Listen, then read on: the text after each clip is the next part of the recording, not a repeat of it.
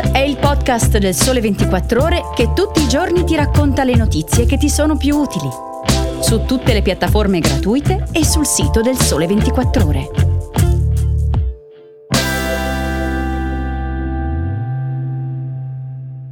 Buongiorno a tutti e bentornati a Start, il podcast quotidiano di attualità del Sole 24 Ore. Oggi è il 27 febbraio 2023 e io sono Michela Finizio. Spetta a me oggi accompagnarvi nella prima puntata di questa settimana.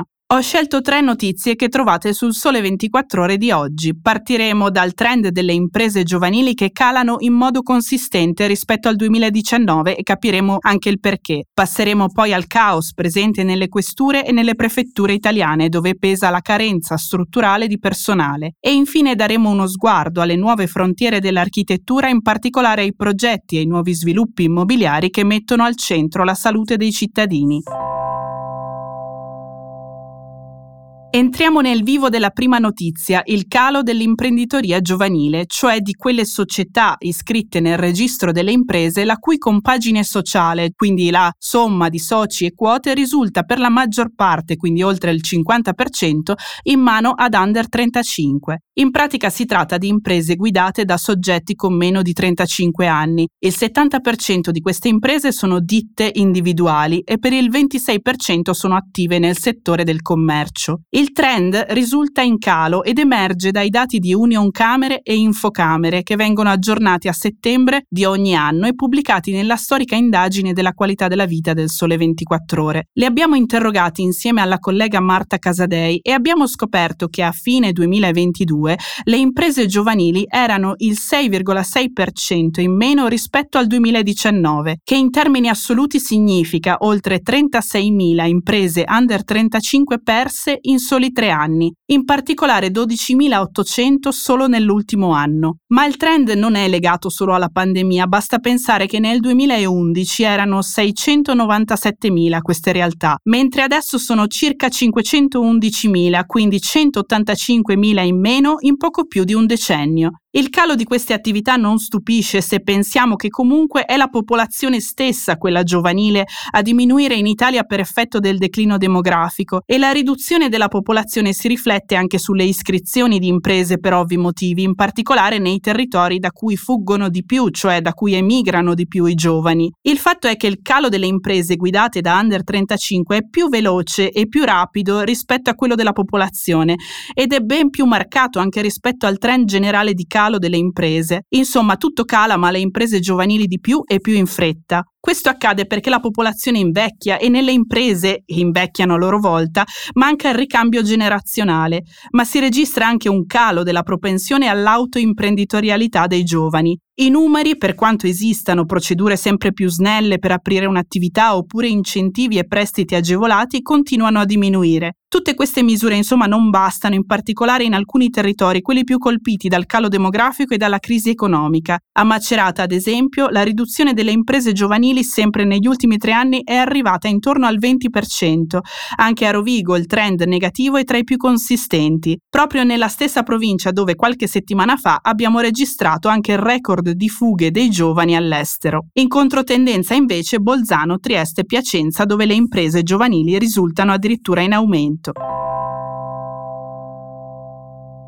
Passiamo ora alla seconda notizia che trovate approfondita sul Sole 24 ore di oggi. Ne parlano le colleghe giornaliste Bianca Lucia Mazzei e Valentina Melis. La notizia riguarda le questure e le prefetture che stanno per affrontare la sfida degli 82.705 permessi di lavoro approvati dal decreto flussi 2022 che dovranno essere rilasciati in seguito al click day del prossimo 27 marzo. Questa sanatoria prevista per oltre 80.000 immigrati si aggiunge a quella da completare per lavoratori lavoratori domestici e agricoli sulle domande presentate nel 2020. Soprattutto in grandi città come Roma, Napoli e Milano, questo è proprio uno stress test che arriva a pochi giorni da un'altra spia di grande difficoltà in cui operano le questure, finita sempre sui giornali e tuttora in corso, quella legata al caos dei rinnovi dei passaporti, per cui risulta difficile se non impossibile trovare un appuntamento in tempi rapidi.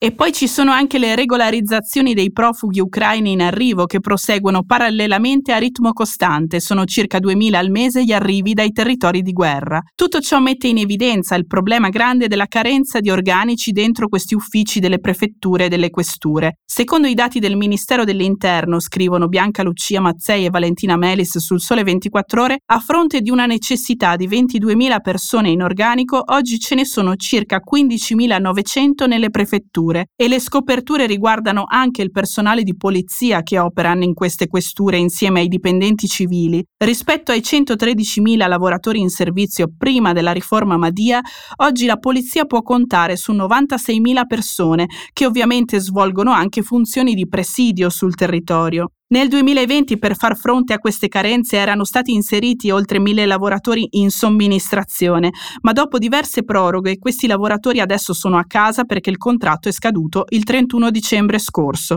e per riuscire ad assumere dipendenti stabili invece servirebbero i concorsi, che negli ultimi anni però sono mancati.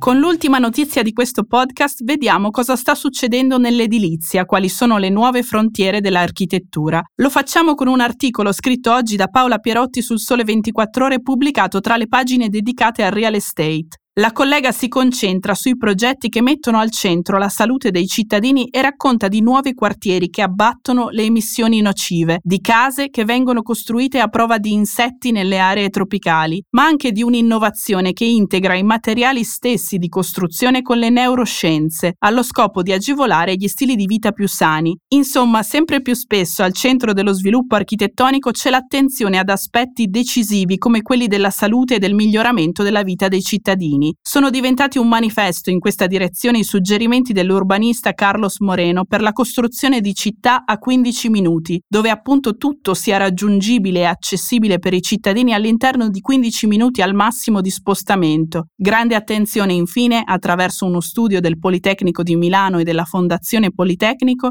alle riqualificazioni degli ospedali. Il 70% degli edifici ospedalieri ha superato il proprio ciclo di vita e la pandemia ha reso evidente quanto queste strutture siano ormai inadeguate. Con questo sguardo verso il futuro vi lascio e grazie per avermi seguito fin qui nella puntata quotidiana di Start. Vi invito a scrivermi se avete qualche dubbio a michela.finizio chiocciola il sole24ore.com oppure potete commentare le notizie che vi ho proposto condividendo la puntata con i vostri amici e sui vostri profili social. Per oggi è tutto e grazie per l'attenzione e buona giornata.